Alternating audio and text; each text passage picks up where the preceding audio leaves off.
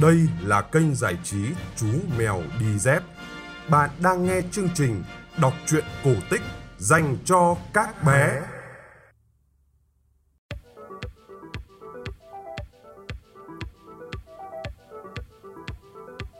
Hello hello, xin chào các bạn nhỏ. Chúng ta lại gặp nhau trong chương trình kể chuyện cổ tích phát trên kênh giải trí Chú Mèo Đi Dép. Tối nay, chúng ta sẽ cùng nghe chương trình số 330 Câu chuyện cổ tích Nhật Bản có tựa đề Chín vị tù sĩ Nhưng trước tiên, chú mèo đi dép xin cảm ơn hai thính giả nhỏ tuổi là Minh Khôi và Gia Minh đã donate để ủng hộ chương trình. Để động viên cho chú mèo đi dép, quý vị phụ huynh có thể donate vào tài khoản ngân hàng Tiên Phong Banh 000 1600 8001 chủ tài khoản Nguyễn Phong Anh. Để biết thêm chi tiết về chương trình, các bạn có thể truy cập website chú mèo đi dép.com hoặc tham gia cùng cộng đồng yêu thích truyện cổ tích tại fanpage chú mèo đi dép. Còn bây giờ, chúng ta sẽ quay lại với chương trình câu chuyện chín vị tu sĩ bắt đầu như sau.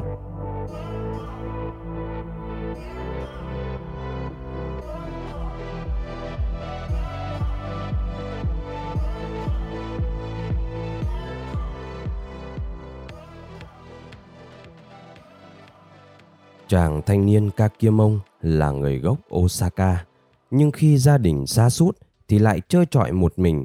Thế nên anh quyết định đến thử thời vận ở đất kinh kỳ Edo xem sao. Anh ta là một thanh niên có nghị lực nên vừa nghĩ đến chuyện ấy là thực hiện ngay.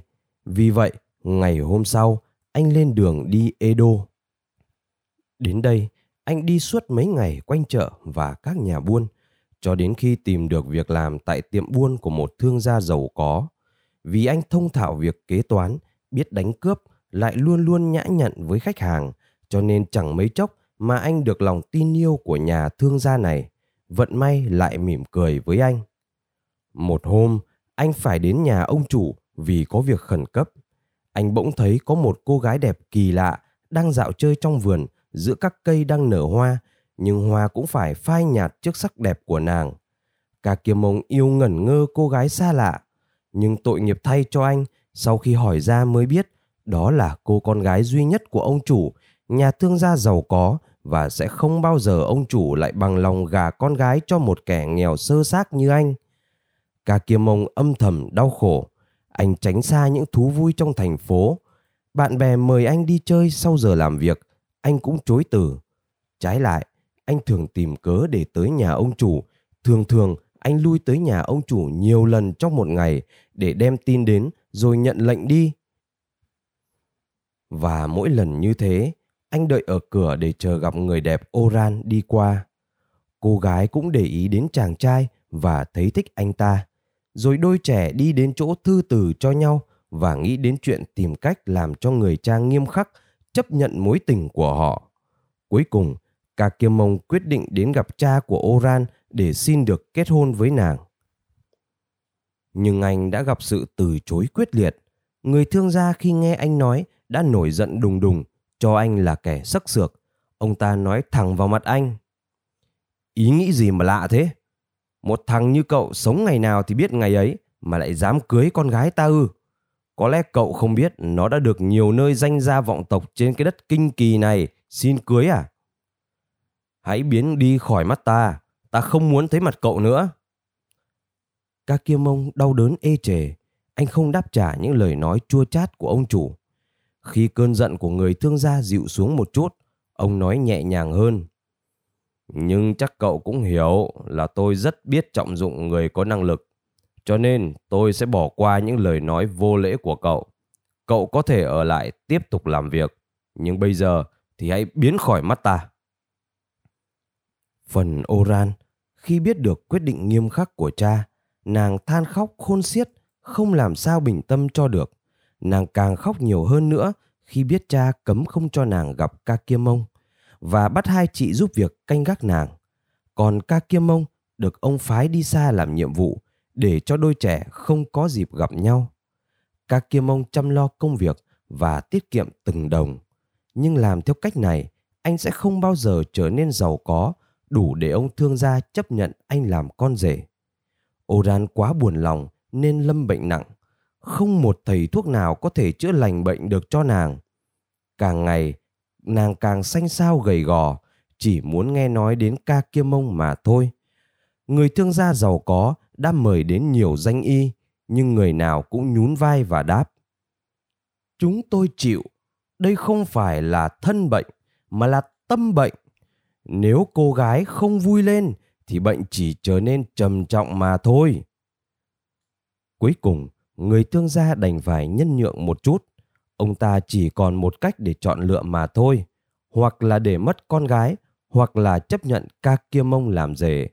Ông cho gọi ca kia mông và nói Anh biết quá rõ là tôi không muốn cho anh làm rể, nhưng con gái tôi lâm bệnh trầm trọng và chỉ có lấy anh nó mới lành bệnh. Ngặt một nỗi, nhà anh nghèo quá nên tôi mới đặt vấn đề với anh. Anh phải tổ chức đám cưới như người ta lấy vợ con gái nhà giàu vậy. Nếu anh không có khả năng ấy thì... Ông thở dài thườn thượt. Các kia mông suy nghĩ thật lâu về những điều mình phải làm vì chính anh cũng lo sợ cho sự sống của Oran. Cuối cùng, anh đã nghĩ ra một cách. Anh xin phép nghỉ ít hôm mà không nói rõ là mình sẽ đi đâu. Ông chủ chấp nhận, nhưng nói với vẻ hoài nghi. Ta mong rằng anh sẽ có biện pháp khả quan, chứ đừng than thân trách phận nữa. Kakiemon vội vàng quay trở lại Osaka. Anh nhớ ở vùng ven thành phố quê hương mình có một lâu đài của hoàng tộc đã bị bỏ hoang. Ngôi nhà này nhiều năm rồi không có ai ở vì người ta nói rằng trong nhà có quỷ sứ ám. Cả kia mông không sợ quỷ sứ, mà cho dù có sợ đi nữa, thì quyết tâm lấy Oran làm vợ đã xua đuổi tất cả nỗi sợ trong lòng anh. Đến Osaka, anh xin phép được gặp nhà vua. Anh nói, Tâu bệ hạ, nếu ngài giao tòa lâu đài cho tôi một thời gian, tôi xin hứa với ngài là tôi sẽ làm cho ngôi nhà hết quỷ sứ. Nhà vua ngạc nhiên hỏi anh, tại sao anh lại cần đến tòa lâu đài cũ dích đấy? Các mông trình bày cho nhà vua biết anh cần ngôi nhà để làm đám cưới. Anh kể cho vua nghe những điều kiện của người thương gia giàu có ở Edo đã đưa ra. Quyết tâm sắt đá của chàng làm cho nhà vua vui thích, nên ngài hứa sẽ cho anh mượn tòa lâu đài trong một thời gian. Nhưng có đám cưới đi nữa thì anh cũng đừng quên đuổi quỷ đi hộ ta đấy nhá. Nhà vua nói thêm rồi cười. Cả kia mông trở lại Edo liền đến gặp ông thương gia giàu có ngay. Anh nói với ông ta. Mặc dù con gái ông thuộc gia đình giàu có, nhưng cũng chỉ là tư sản thôi. Nay tôi sẽ làm đám cưới với con gái ông trong một tòa lâu đài của hoàng tộc. Ông có bằng lòng không? Người thương gia giàu có kinh ngạc hỏi. Trong một tòa lâu đài hoàng tộc á? Sao anh vào được lâu đài hoàng tộc? Chàng trai đáp, thì đấy là việc của tôi. Điều quan trọng là điều kiện ông đưa ra đã được thực hiện. Ông chỉ việc cho đưa cô dâu đến tòa lâu đài hoàng tộc ở Osaka là được. Tôi sẽ đợi con gái ông ở đấy. Người thương gia tự nhủ. Thằng này rồi sẽ lo liệu được đường đời của nó đấy. Chắc hẳn không tồi đâu. Và hắn cũng không thiếu can đảm. Thế là ông không còn lăn tăn gì nữa khi Oran biết nàng sẽ được lấy Kakemon, má nàng lại ửng hồng và hai ngày sau nàng đã chạy tung tăng khắp nhà. Thoạt tiên, đám cưới được tổ chức tưng bừng ở Edo rồi rước dâu đến Osaka. Khi đến đây là xem như lễ cưới đã chấm dứt. Kakemon và Oran ở lại một mình với nhau trong tòa lâu đài bỏ hoang, cột kéo đã mục. Và ngoài vườn thì cỏ hoang mọc cao lút đầu người. Dù đang ở trong một lâu đài, nhưng họ phải làm việc để có cái ăn. Cho nên Kakemon đi bán cá. Anh muốn kiếm được nhiều tiền, cho nên phải dậy từ nửa khuya để đến được các nơi xa. Vì vậy mà từ giữa khuya, trong lâu đài chỉ còn một mình Oran. Nhưng phải thế thôi, vì trong khi Kakemon không ngại đường xa gian khổ, gánh gồng nặng trĩu trên vai để đi buôn bán kiếm sống, thì Oran phải ở nhà một mình trong lâu đài, hai người sống hạnh phúc vì số phận đã ghép họ lại với nhau rồi. Kakemon và Oran sống với nhau trong lâu đài một thời gian mà chẳng xảy ra chuyện gì hết. Ca chăm lo công việc mua bán đến nỗi quên phứt chuyện lâu đài có quỷ sứ. Oran cũng thế, nàng không nghĩ đến chuyện quỷ sứ nữa và cũng không sợ sệt gì hết cho đến một tối nọ. Khi Ca vừa đi thì có ba tu sĩ mặc áo dài đen hiện ra trước mặt nàng. Mỗi người cầm trên tay một cây đèn cầy, tỏa ánh sáng rực rỡ, không làm gì ồn ào hết. Họ đi băng qua tường để vào lâu đài, rồi đến trước mặt Oran, họ nhảy múa quanh giường Oran cho đến sáng, bước chân chậm chạp và cứng ngắc. Rồi lần lượt cả ba đến gần chiếu Oran đang nằm, để một ngón tay lên miệng nàng, dặn phải giữ im lặng. Suốt đêm không ai thốt ra một lời nào. Oran đã can đảm và im lặng tham dự buổi khiêu vũ của các tu sĩ. Khi họ biến mất, nàng mới thở dài nhẹ nhõm. Nàng nghĩ, chắc đây là mấy con quỷ sứ mà các kia mông đã nói với mình trước khi cưới. Rõ ràng là họ không muốn mình nói cho ai nghe chuyện đã xảy ra trong đêm, mà nói ra làm gì? Vì các kia mông nghe được, chàng chỉ thêm lo, rồi lại không muốn để ta một mình trong tòa lâu đài này nữa, mà ta còn phải đi chợ để mua đồ ăn đã chứ. Khi Kakiemon trở về, Oran vẫn chào hỏi chồng vui vẻ, dọn cơm cho anh ăn và nói chuyện với anh cho đến khi anh lại ra chợ bán cá. Nàng không nói với anh một tiếng về chuyện đã xảy ra đêm qua. Khi Kakiemon đi rồi, nàng hồi hộp nằm đợi xem các vị tu sĩ có đến nữa không. Suốt đêm, nàng không nhắm mắt, nhưng lần này không có gì xảy ra. Đêm thứ ba, Oran thấy xa xa có ánh sáng tiến đến gần, rồi xuyên qua tường, đi vào trong lâu đài. Chắc là các vị tu sĩ đây rồi. Oran thầm nghĩ và nàng kinh ngạc khi thấy mình nhẹ nhõm cả người. Vì nếu cứ nằm thao thức suốt đêm để chờ đợi thì lại còn tệ hại hơn đi chứ. Các vị tu sĩ lặng lẽ đến gần. Lần này họ mặc áo dài trắng, mỗi người cầm một cây đèn cầy trắng lớn. Họ lặng lẽ nhảy múa quanh Oran, bước chân cứng cỏi. Chỉ có ánh đèn cầy mới chiếu ra những hình bóng sinh động mà thôi. Đến lúc bình minh ló dạng, các tu sĩ lại đến bên cạnh Oran, lần lượt để ngón tay lên miệng nàng như nhắc nhở phải im lặng. Rồi họ lại biến dạng. Oran không biết họ biến đi đâu. Sau ba đêm không ngủ, nàng quá mệt mỏi, đến độ lăn ra ngủ ngay tức khắc. Cho đến khi nghe tiếng cười của ca kia mông, nàng mới thức dậy. Đã 12 giờ trưa mà em vẫn còn ngủ à? Đêm qua có chuyện gì xảy ra hả em? Hoảng sợ, Oran vùng dậy để lo việc cơm nước. Vừa nấu cơm, nàng vừa đùa với chồng. Anh thấy em khổ ghê chưa? Nhớ chồng đến mức phải ngủ cả ngày cho đỡ nhớ đấy. Đêm thứ tư lại bình yên. Sau nửa khuya, các tu sĩ không đến như đêm trước.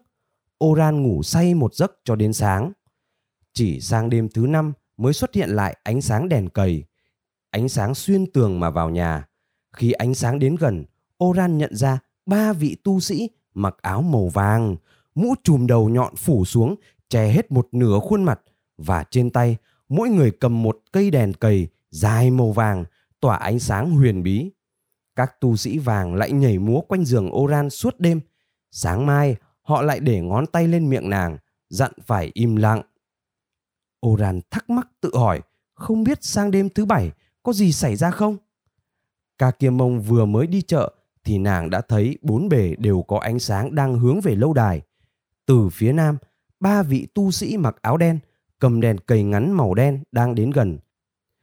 Từ phía tây, ba vị tu sĩ mặc áo trắng, cầm đèn cầy trắng lớn.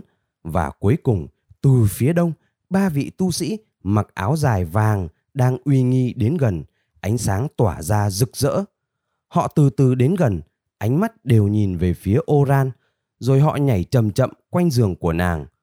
Oran tự hỏi không biết đêm nay có gì xảy ra không, vì đêm nay tất cả các tu sĩ đều tập họp lại hết tất cả như thế này. Bỗng các tu sĩ vàng đều ngưng nhảy, họ dừng lại trước chiếu Oran đang ngồi. Một tu sĩ vàng nói bằng giọng trầm ồ ồ. Oran, ngươi thật can đảm. Trong suốt bảy ngày qua, ngươi không nói gì và không sợ ở một mình với chúng ta để thưởng cho ngươi ta sẽ nói cho ngươi biết chúng ta là ai nghe đây này đã lâu lắm rồi có một cuộc chiến tranh ác liệt xảy ra tàn phá khắp đất nước này lúc ấy tổ tiên của nhà vua bây giờ đã chôn giấu kho tàng của họ trong lâu đài này. Nhưng đức vua đã chết trong chiến trận mang theo bí mật xuống mồ.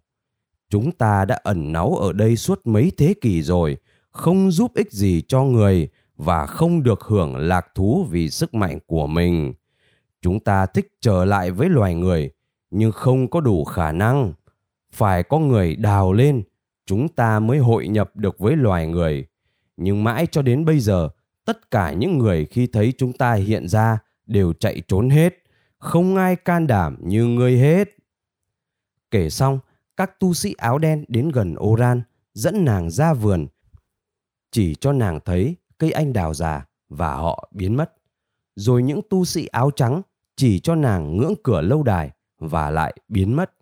Ba tu sĩ cuối cùng, những tu sĩ áo vàng, dẫn Oran vào cái hầm hình vòm, chỉ cho nàng rồi cũng biến mất ở đấy.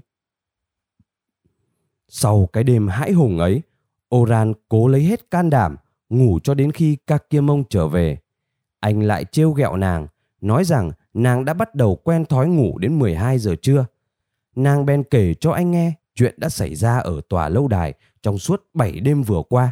Rồi cả hai đến tìm nhà vua để nói cho ngài biết về chuyện những con quỷ sứ trong lâu đài. Nhà vua cho đào những nơi đã được các tu sĩ chỉ. Ngài tìm ra những kho tàng thật sự trong vườn. Nằm dưới gốc cây là những hũ đầy tiền đồng. Dưới ngưỡng cửa là những bao đựng đầy tiền bạc. Và trong hầm là những hũ đựng đầy tiền vàng. Nhà vua rất đỗi vui mừng khi tìm ra được kho tàng của tổ tiên để lại mà không hay biết. Ngài khen thưởng cho Kakemon và Oran can đảm rất nhiều tiền bạc. Từ đó, ông thương gia giàu có hết lấy làm xấu hổ về chuyện con rể. Trái lại, ông sung sướng vì đã gả được con gái cho anh. Oran thường nhái lại vũ điệu của các tu sĩ cho Kakemon xem, rồi hai người cười với nhau, sung sướng hạnh phúc với số tiền được nhà vua thưởng cho.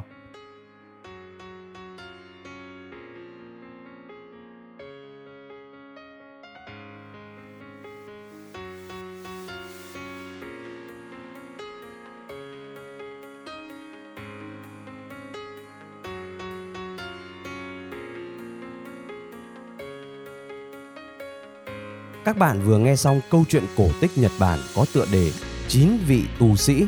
Chuyện được phát trên kênh giải trí Chú Mèo Đi Dép.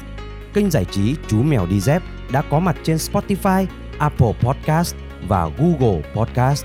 Quý vị phụ huynh nhớ like và chia sẻ cho mọi người cùng biết để kênh Chú Mèo Đi Dép mau lớn nhé. Chúng ta sẽ gặp lại nhau trong chương trình kể chuyện lần sau.